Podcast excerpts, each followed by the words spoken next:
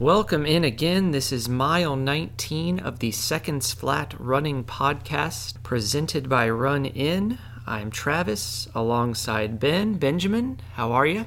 I am fabulous. Enjoy the meet this weekend? Oh my gosh, I almost feel motivated. the NCAA Cross Country Championships will be one of our first topics as we recap everything that happened in Madison. Later in the show, we will also have the second half of our Trail Talk with Friends, our discussion. We wrap up with really detailed tips on crewing for ultra races, great advice for beginning trail runners, and then we go around the horn with all of our trail favorites from shoes to places to run. But let's start it with the NCAA champs in a snowy, cold Madison, Wisconsin on Saturday. It was cross country weather. In the women's race first, a cold weather team sure took advantage of it. Dani Jones. Gosh, the people's champ. Wowzers. Yeah, man. A 1500 meter star is your NCAA 6K women's cross country champion. Dani surged late past leader Weini Kelati. Kelati led for much of the race, pretty honest pace, taken out Anna Rohrer of Notre Dame led early. Kelati took over, but didn't have a huge surge, allowed some people to stick around, and Jones with that great kick hammered at the end uphill for the win. And the Colorado team won convincingly their third national championship. 18 years ago, they had a team national championship and an individual champion as well with Kara Goucher. A great name.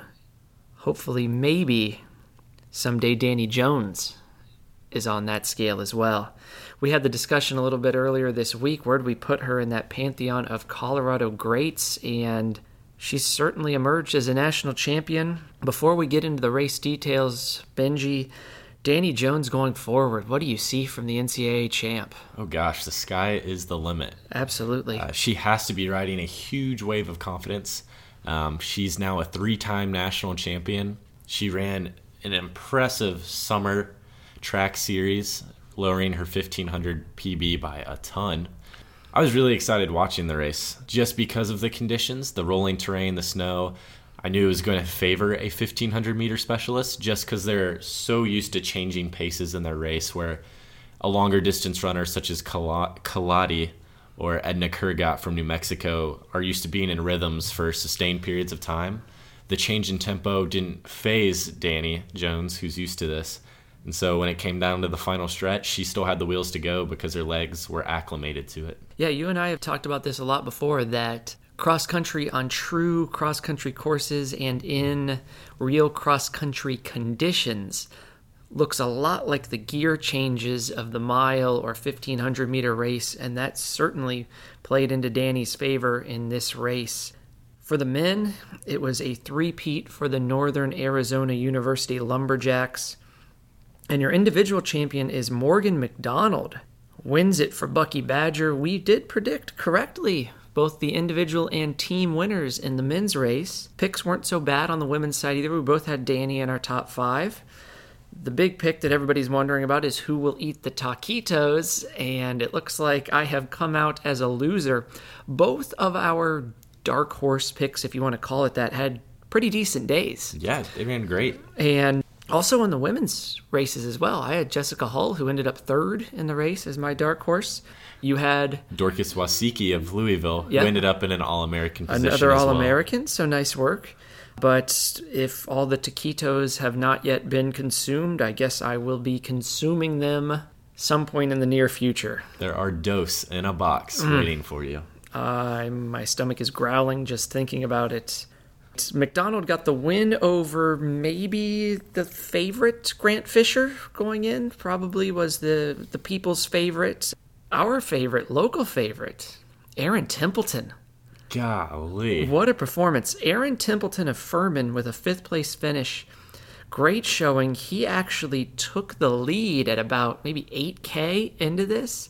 And we were watching together and we were both about ready to blow up. We got so fired up. Yeah, he was leading into the final straightaway. Yeah, he pulled his DeCisa and ripped off all the layers, got rid of the gloves and the arm sleeves, and made a move. And Hawked a loogie at the camera. I love that. Always one of my favorite moves.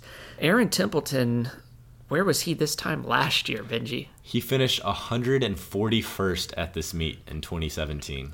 Moving up 136 spots. Great math. Not too shabby. We might see some of him in the track season as well in Yeah. the spring. Look for him to go under that 14 minute barrier. Yeah, great performance from Aaron Templeton. Congratulations to him and to all the, the winners now. Men's storyline, Northern Arizona. Will they get a four-peat? I'm saying yes, absolutely. You're locking them in as your presumptive favorite going into next year. I think you'd be foolish not to. They Okay. returned three All Americans from this year. Mm-hmm. They redshirted the best high schooler in the nation last year, who ran a four flat mile, Brodey Hasty. Brodey Hasty, Yep. and an eight flat 3K. Yep. And that type of strength is almost unheard of in high school distance running. I'll add to that, they do bring in one of the top recruits in the country, Drew Bosley out of Wisconsin. They're definitely going to be really good again, well coached under Mike Smith. I am going to go ahead and call myself foolish based on your definition. While I would not be surprised at all, and I think they are the champion until someone takes that away from them, I'm going to say BYU is the favorite going into next year with everything they have coming back. Now, with that said, I think NAU does a great job of attacking each season not as what did we do last year, but seizing the chance to be a champion again. Uh, the training has obviously been fantastic. They're now at this point where they're seasoned and they expect to win and they know what it takes. They didn't even get a great day by his standards from Matt Baxter, who faded off into, well, in the teens. It wasn't like he blew up, but it wasn't his best performance. So I'm going to take BYU as my favorite for the team title next year. Do you have an individual favorite? Are you willing to go out on that limb? I'm going to go with Edwin Kurgat of Yeah, Iowa, Iowa State. State, okay. Uh, he was there. I mean, he finished 0.6 seconds behind the Mm-hmm. winner. He had a nasty kick. I'm going with Kurgat. Yeah, that's a good one. Rodriguez from Oklahoma State, maybe? Great showing from him. Conner Mantz, BYU, obviously. I mean, he was out in front. He looked like he was working. He did a lot of work to, to lead that race the other day. Also returned the two Colorado Buffaloes and Joe Klecker and John Dressel, who were both top 10 finishers. They had a great race. They were right up in that pack from the beginning, marking every move. the best one, two, three in the NCAA with three guys in the top 11. Yeah, and you know what? That's a team that you expect to probably find some depth for next year too. And we know they're they're well coached with a tradition of winning. I'd love to see Joe Klecker at the front of that pack next year. That's a hard-working man there. It's a big chested man. Yes, it is. Barrel-chested Joe Klecker uh, could be a name to watch out for next year at NCAA cross country. Other thoughts from the weekend in Wisconsin? I would love to see the national championship back there. Absolutely.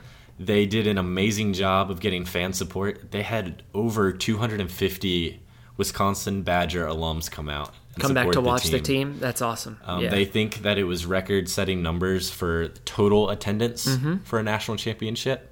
And just the course itself um, proved to be spectator friendly. You could see everyone running from one point to the other. And it seemed like everyone made it from one point to another. Except we did have the moment during the coverage when the FloTrack commentators thought there had been a spill on the course that was in fact actually just someone running alongside as a spectator and wiping out. and wiping out. We heard the commentators scream out, "We have a fall!" and it was just a fan. I agree. Great course. I do love the weather aspect of it, but that that's a fantastic venue to run. I've had the the pleasure to run on that course, and it would be great there every year. It's great in a lot of other places though too. Terre Haute's a great experience in Indiana. We're going to see what it's like in Stillwater, Oklahoma. Oklahoma State University is going to host, so we'll see going forward. But uh, certainly, some of the the cold weather teams had a really nice showing. Anything else, Ben? Oh, also shout out to Templeton's Furman teammate Savannah Carnahan, Mm-hmm. who placed 20th at the meet and earned herself an All American spot. Yep, a couple All Americans coming back to Greenville, South Carolina. So, congratulations to both of them. It's onward and upward to indoor track season here soon. I guess we'll be at Boston University and University of Washington for some big meets not too long down the road. In other upcoming action, we are less than two weeks out from the U.S. Marathon Championships at California International Marathon. That will be Sunday, December 2nd. It's a 7 a.m. Pacific time gun for the point to point race from Folsom to Sacramento, California, where we will crown a U.S. champion. While some of the creme de la creme will not be there, having raced already at New York and Chicago this fall, the next tier of really big American names are there, and it's a very deep field. Wanted to highlight some of the names to watch there. Uh, this was uh, the place where Tim Ritchie broke 212 last year, and we might see potentially the second fastest American of the year in the men's field, behind Galen Rupp's 206. We have a couple guys with PRs that would say they can push it. Uh, in the women's race, we also might see a chase for a course record there. It's a 227 high course record. Benji, who sticks out to you in the field at CIM? Well, staying true to the success of Flagstaff, uh, I'm really excited to see Stephanie Bruce, Yep. uh, hero mom runner, out there crushing the streets. Steph Bruce comes right back off of New York City a few weeks ago. And she had, I believe, an 11th place finish in New York. She's got a PR of 229.35 running with Northern Arizona Elite, and she will give it another attempt at CIM. That is a quick turnaround that she said she's ready to give a try. She said at this point in her career, it's not something she would typically do, but you only get so many chances. Another person on a quick turnaround that I'm excited to see is Sarah Crouch, top American at Chicago. She is doubling back off of uh, a 232.44 PR. We also have some local interest here. Former U.S. Marathon champion from a few years back and Greenville native Esther Atkins with a 233.15 PR will be there as well. And the debutante, who I am most excited to see, is Miss Emma Bates Yes, whole bunch of talent there. Boise State legend. Absolutely. Bates can scoot. We'll see what kind of time she can put up in her first marathon. She had a great debut half marathon. Bates made a comment about she has been eyeing the marathon distance since the day she began running, and here's her opportunity. Let's flip it to the men's side. And some more Greenville love going in on the men's side. Not too much, but I will be there. I will not be in this elite field, but I am looking forward to the action. Training has been good, so we are going to go in cautiously optimistic. And I'll try to do the seconds flat singlet proud. But another Greenville connection, who people are probably much more excited about, former Furman runner Wilkerson Given. Benji. I'm super excited to watch uh, Wilkerson do another stab at the marathon distance. He has since uh, moved to Atlanta and joined the Atlanta Track Club, and he's finding success. He just recently won the Rock and Roll Las Vegas half marathon, setting a new personal best, 102.40. To put that in perspective, before he ran 215 at Houston, his half marathon PR was 103.40. Yep, so that is a good sign. He did that 215 high at Houston this past year at the beginning of 2018 back in January. Be exciting to see what he does. We will definitely be cheering for Wilkie Way. There's some debuts I'm pretty excited about here too. A bunch of guys from the Zap Fitness Group in Blowing Rock, North Carolina who'll be there. Really excited to see what Joe Stilin, man with a lot of versatility, can do. Training has been fantastic. Haron Lagat.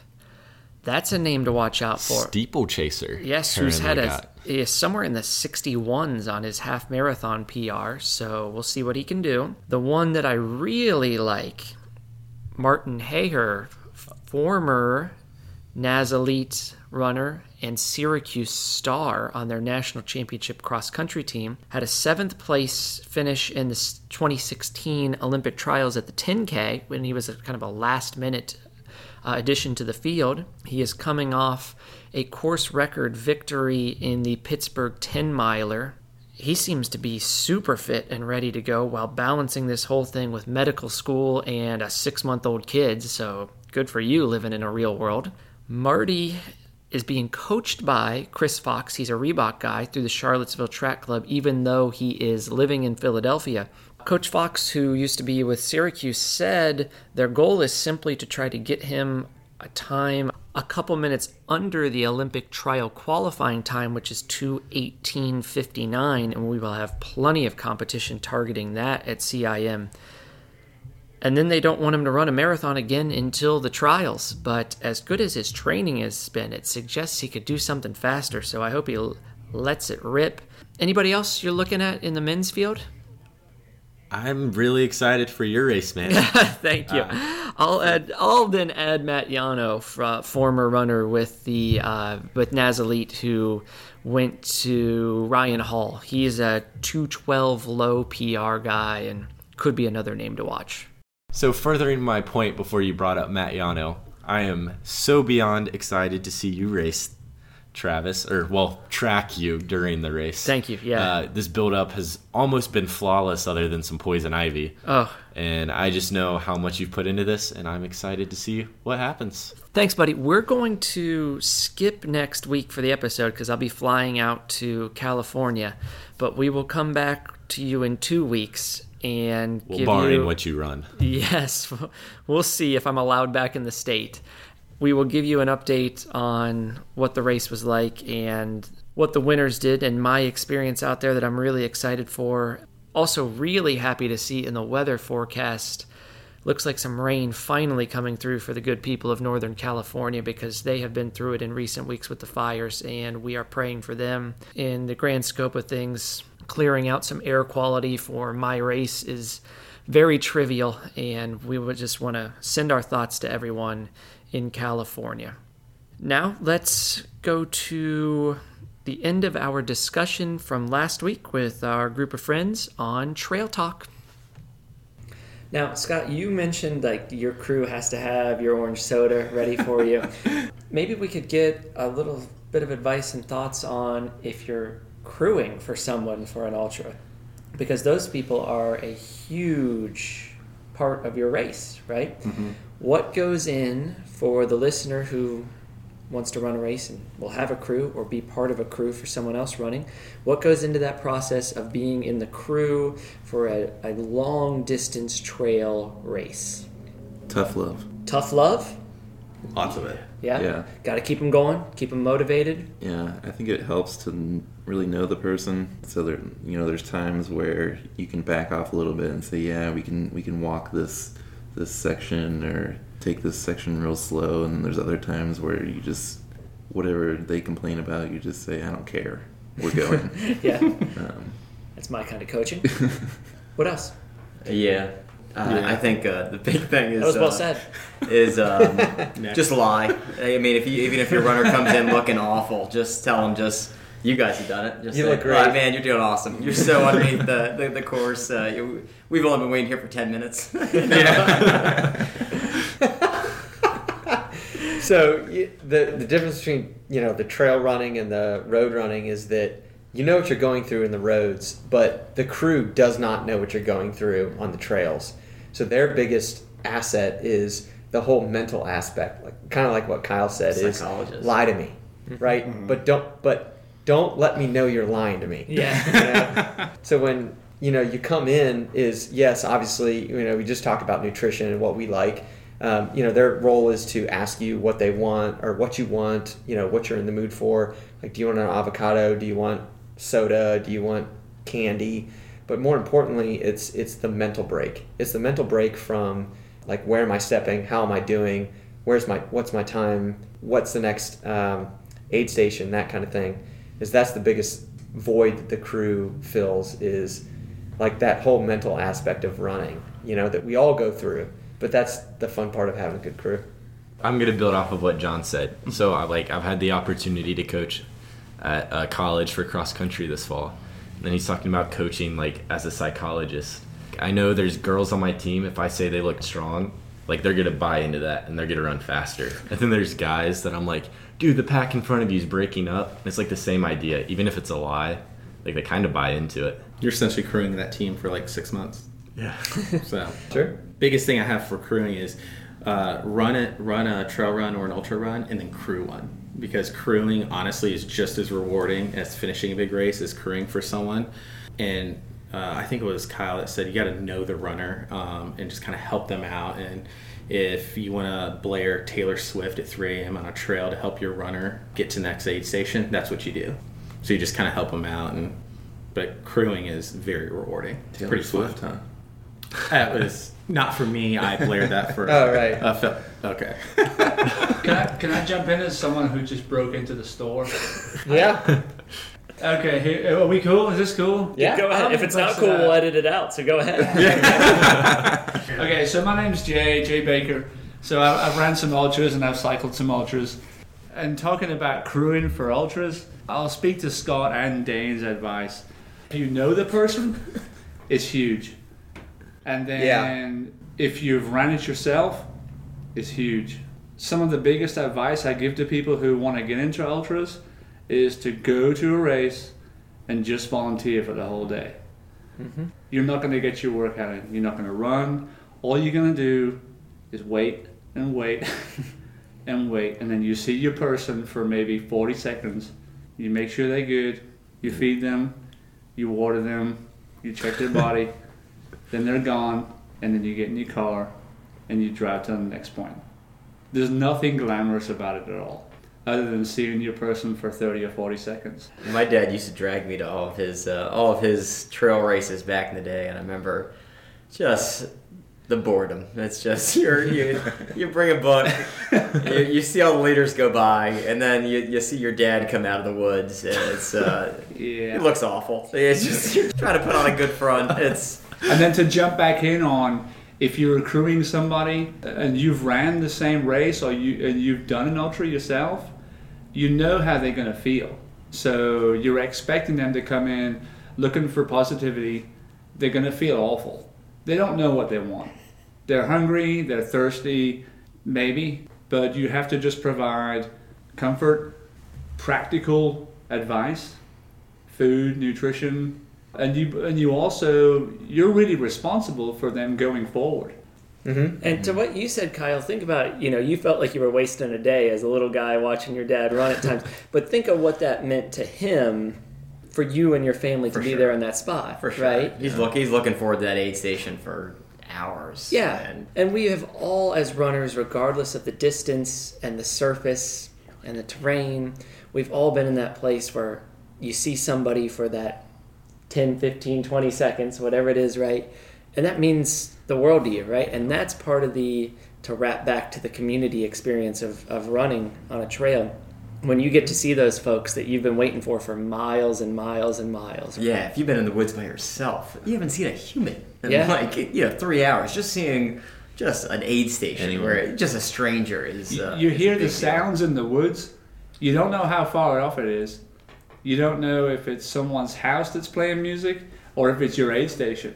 But it keeps you going. Yeah, some human interaction. And then when, Yeah, you, some hope. when you think that you've finally gotten there, and anybody that's done the Georgia Death Race, you know, is, is head up to like mile 40, you think, man, the aid station is right around the corner because I hear music.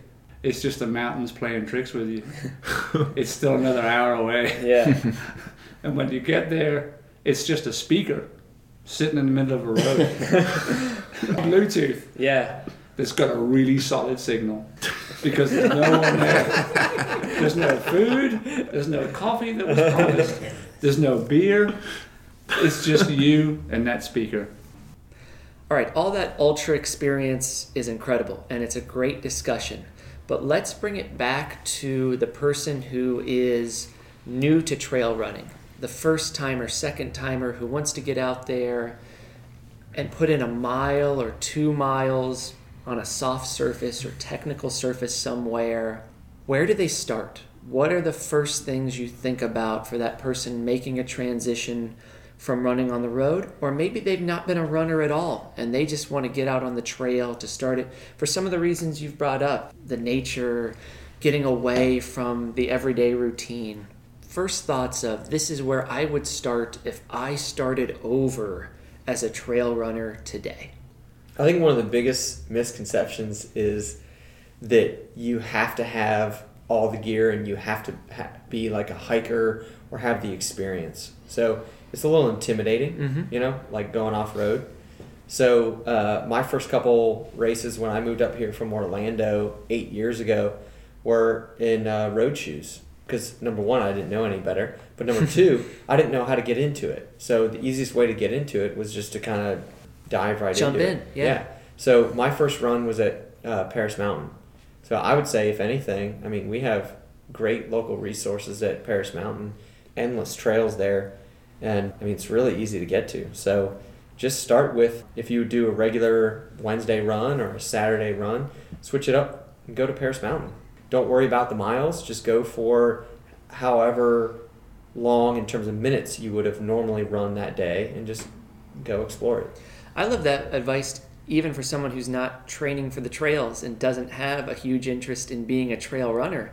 That change of pace can be really great for your training regardless of what you're looking to do next. Kyle. Yeah, and then I, I I recommend uh, take a friend.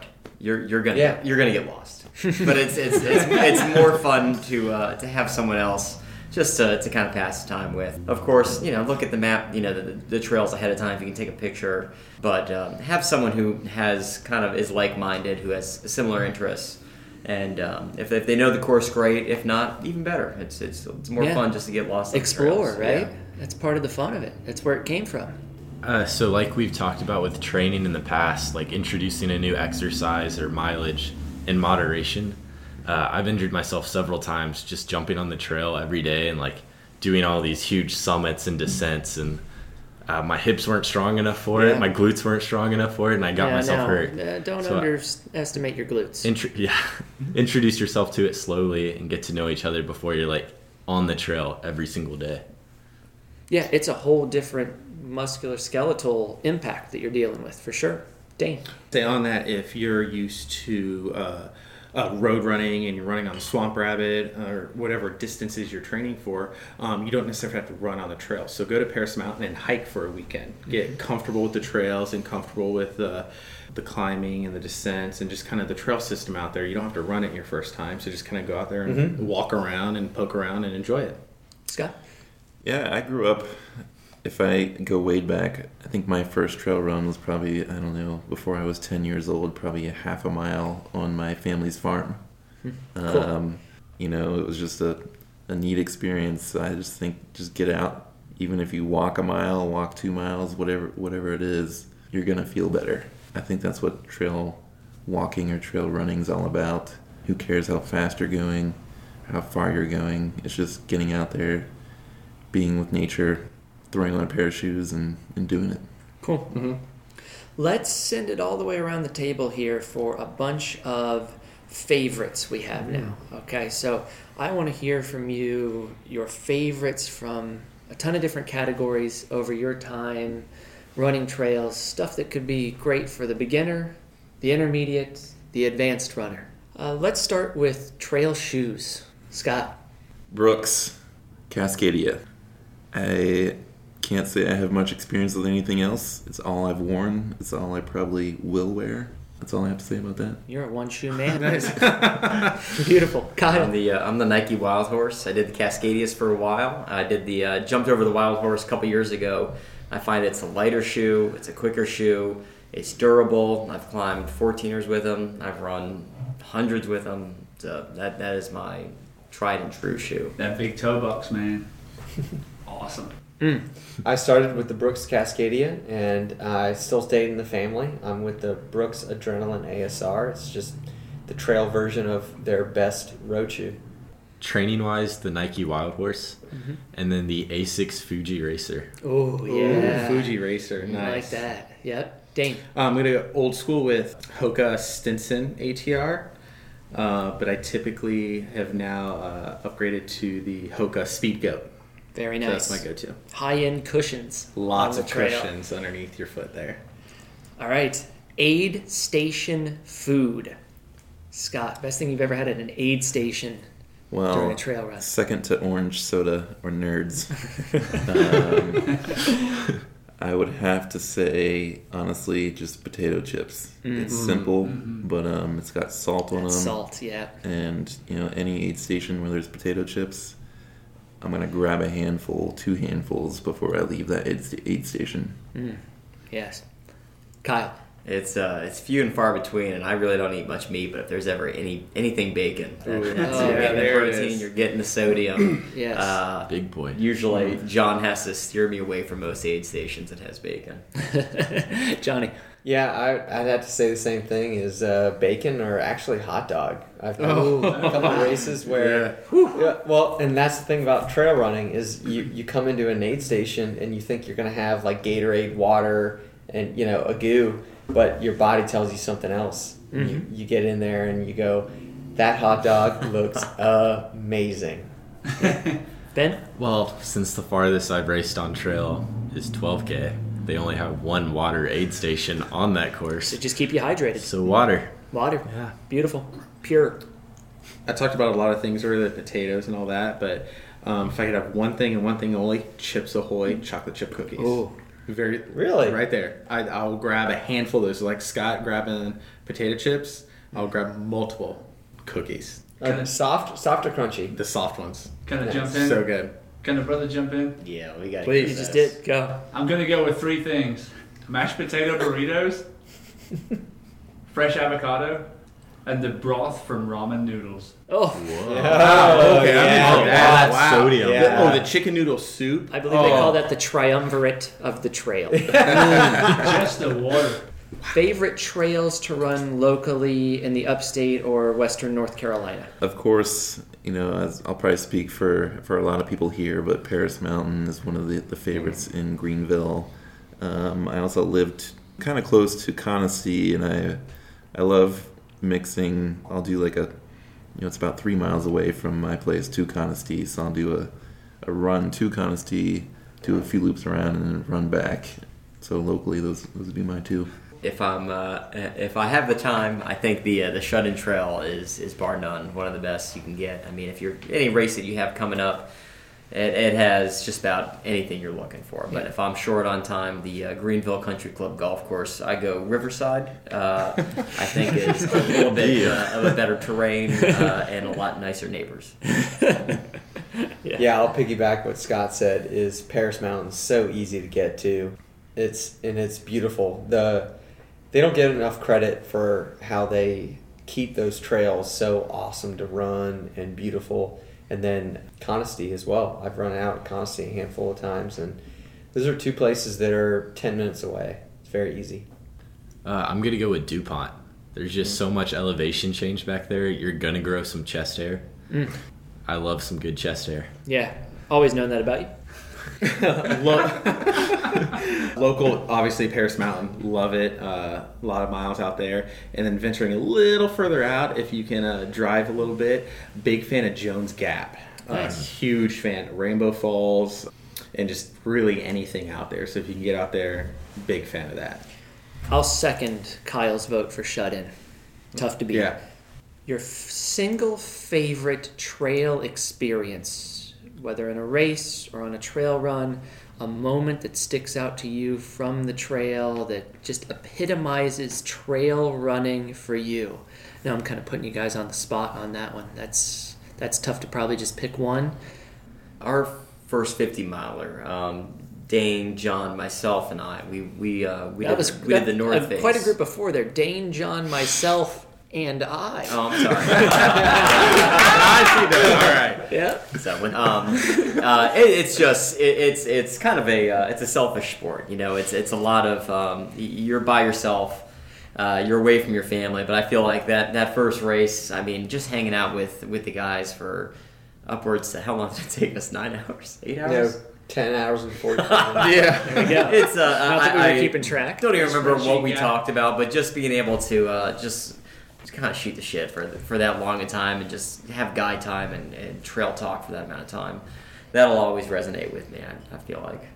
I think my favorite is, and you know, there's something a topic we haven't touched on is that actually Kyle did was uh, training and getting into your first trail run was do it with a friend. so that's actually how me, Kyle, Scott, and Dane, sorry Ben, got into trail running. Is that we signed up all f- for these races together, and then we did them together.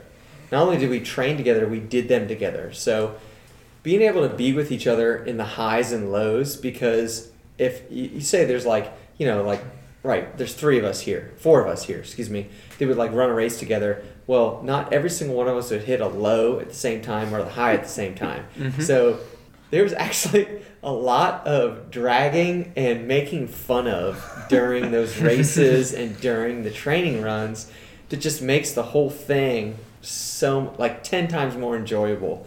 Where it's like man do you remember when we made fun of dane and then he just he because he was dying? Just took he was- off. so we were doing a trail run at paris mountain dane was like dying and we were making fun of him we, we started calling him christopher walken because he was he was walking he was walking on a flat part a flat part of paris mountain You're stranded. Yes, and Kyle and I were just laughing like crazy at him. And Dane doesn't say a word and takes off and he starts running Sub se- uh, probably about sub seven, like six thirties. on the trails. Really? So Trail. Yeah, that that's the best part. That that that's the best I, part. I laughed so hard that day. yeah. Cool. Yeah. So my junior year of college, I lived with this Kenyan kid named Stanley, who's probably the greatest runner I've ever met, talent wise. And we were out at DuPont one day, and we were running with this guy named James, uh, not Brooks? the one who works here. No, Okay. James Page. and it was like it was super muddy because it had rained the night before, and we like went to the sides of the trail, and James shoved Stanley into the middle to like hold his ground. And Stanley goes in the mud, and he's like, "Ben, let's drop this guy." so we take off as hard as we can. We ran uphill for four miles. And like we're going around what we didn't know was the last curve before the summit. And he asked me to walk. I was like, yeah. So we walked like 50 meters and then realized we were at the top. So one thing that uh, I really really enjoyed with uh, with all of this is just like John said, we signed up for races together and um, we would run these races together. We all signed up for GDR together, and um, unfortunately Scott, I think, got the flu or something before. Uh, this was a couple years ago. We were all uh, running the race, and we're all at whatever mile it is, mile 20, 30, whatever. And Scott just shows up just shows up out of nowhere where we're all hating life. It's a miserable day. It's raining all day. And Scott shows up and goes, Hey guys, what's up? Um, you guys doing all right? All right, let's do this. Let's finish. I'm going to pace you guys the rest of the time. And like that's what it's all about. Just like that community.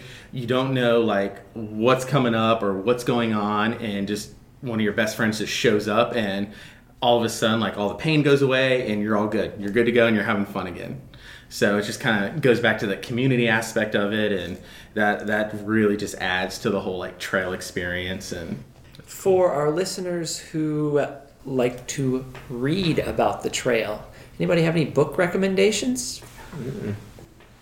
Yeah, I uh, I love, love the Scott Jurek book, Eat um, Eat Eat and Run. Mhm. Um, each chapter kind of gives uh, a different race, and uh, Scott Jurek's just a badass, um, and, and he's one of the almost the, the forefathers of ultra Yeah. running, in my opinion. One of the legends for sure. just a lot of great recipes, also, if you're into that uh, cooking kind of thing. Oh, you know we are. I haven't read any books about ultra running, not a lot, but there's also a really good reference is YouTube. So now a lot of races do, especially trail races, they do YouTube like pre-races uh, or previews Yeah. of the course. See the course ahead of time. Right. So they'll do, you know, like drones and stuff like that of the course. So you can see how like pretty and scenic the race is and it Yeah. really it draw, draws you in. Yeah. Yeah, I like uh, Trailblazer by Ryan Sandes. Yeah. We mentioned former this Western on our States summer winner. Yeah, reading list. Yeah. He did. Yeah, I mean, Oh, cool. He went from like hating his nine to five job to deciding to run ultras, and then ultimately winning the biggest hundred mile race in the world. So Neat it's really story. cool to like read his journey. Dane? Uh, one of the books I picked up when I first started just trail running in general, not even ultra running, is called uh, Relentless Forward Progress. It's by uh, Bryon Powell. Um, it's just a really good book. Goes from the beginner all the way up to the ultra marathoner. Very nice read and gives you a lot of like good insights. Cool. You know, all I, all I would have to add is, for me, it's more not necessarily books, but seeing pictures of you know places. You know, just for example, UTMB. Mm-hmm. You know, I followed a, a few people on Instagram who who just ran this past year, and just seeing their pictures of you know the local scenery, and that just really wants me to to get into it. Uh, to, to, to piggyback on John, my, my daughters make fun of me because I don't read. So I YouTube. um, whatever speaks to you. If you find a medium that speaks to you, you got to go with that. And to, and to jump on Kyle too, if you if you're lucky enough to have friends that love to do this stuff, it's huge. To a point that you just brought up, Scott, and, and anybody who wants to jump in here is welcome to. Uh, you mentioned following some people on social media. Any recommendations on a good follow on social media for the folks who are there who want to see somebody from the trail or ultra community? I believe her name's Sally McRae. Yep. Uh, she's constantly posting pictures uh, where she's training or running. I believe she has two kids herself, uh, so she's not only handling her professional career but handling all the duties of being a mom as well. I uh, I'm a big fan of uh, uh, Tim Tollefson is one of uh, the uh, the Hoka runners, and one of the big things also is um, he's a physical therapist. So I, I dig that he still has his full time job while still working or, or running as a uh, professional athlete, and then anything Billy Yang ever puts out on on, on Oh, YouTube or anything. great. I love Oh, his yeah. videos. Absolutely. I'll piggyback what Kyle said. Billy Yang does a really great job of documenting um, trail running on YouTube, and it's all for free. And then um, I haven't posted anything on social media since 2013. Really? All right. You're my kind of guy, John. Yeah, love it. That's awesome. So I'm gonna go with David Laney, who's sponsored by Nike. At like aesthetically speaking and mustache speaking, Which we always are. no one compares. Also, I really like his background coming from the track and being a professional road runner and making that transition to the trails is really inspiring to me. Nice, Ben. Yeah. Love it. Dave? I was just say a big fan of uh, Jim Walmsley and the Coconino Cowboys, Boom boom. um, or Cappuccino Cowboys. And if you could only run one trail race for the rest of your life, it's your only shot on the trail. Ouch. What's it gonna be? I don't care the distance, where it is, it's your only one. The Western States 100 miler. Pretty good one. That's uh, that's uh, yeah. Hey, it's a hell of a trail. the Mount Mitchell 40 miler. Yeah? Ooh. Oh. In On North Carolina. And I love that. I've done the 40, I've done the marathon. I love that. On my bucket list, and I, I'll throw this in as the vote, uh, is the Hard Rock 100. Okay, for sure. For me, it may be Vermont uh, 100. I have a little bit of, uh, I don't know what you would want to call it, but I had a DNF there. Little unfinished business. unfinished Yes. business. New England. Yes, all right. Um, itching to get back there. Sure. Kyle? Yeah, um, I've uh, a lot of, lot of trails here. I, I love the shut in. Um, I, I cannot uh, convey that enough. Come on, Um, traditions start there, man. uh, uh, but I, I grew up. Uh, I, I grew up a- in college running uh, at Jack's Beach, and uh, it's not really a trail, but Jetty to jetty. the uh, that you can run the beach there on on, on, on a low tide. You could run the beach. It's like a cement, uh, just awesome trail. I miss it. I miss it a lot. jetty to jetty? Jetty, Is that jetty, what we're man. talking about? Yeah, low tide. All right, dang. So I have a question for John. So you said Mount Mitchell. So you waited like years to get into Western. Why does Mount Mitchell have a preference to you over Western? So Mount Mitchell, this will be my ninth year. In, He's wearing the fleece, the. Yeah. He is wearing the This will be, fleece this for will be my ninth year in February doing it, and every single year it's been different. And I think it's because it's in North Carolina in February. So Mhm. I've done it in four feet of snow and also in 70 degree weather. Wow. Yeah. Cool. That's cool. So every single year has been different. It's the same course. I know what to expect for the course, but I don't know what to expect with the weather. And that's a, a perfect analogy to the trail in general. Changing right in front of you, right before your eyes, to bring you back to where we started about you have to be plotting steps ahead, not just that next stride, and preparing for anything that could happen out there. It's a whole different ball game than on the road. Gentlemen, thanks for coming in. Had a lot of fun, and maybe we'll do something like this again soon. Thank you very much. All right, thanks for tuning in. We will see you next time on the Seconds Flat Running podcast. As always, please reach out to us, secondsflatpodcast at gmail.com. We'd love to hear some ideas for what you might want to hear on the show in 2019. It's almost that time. Talk to everybody soon. Bye.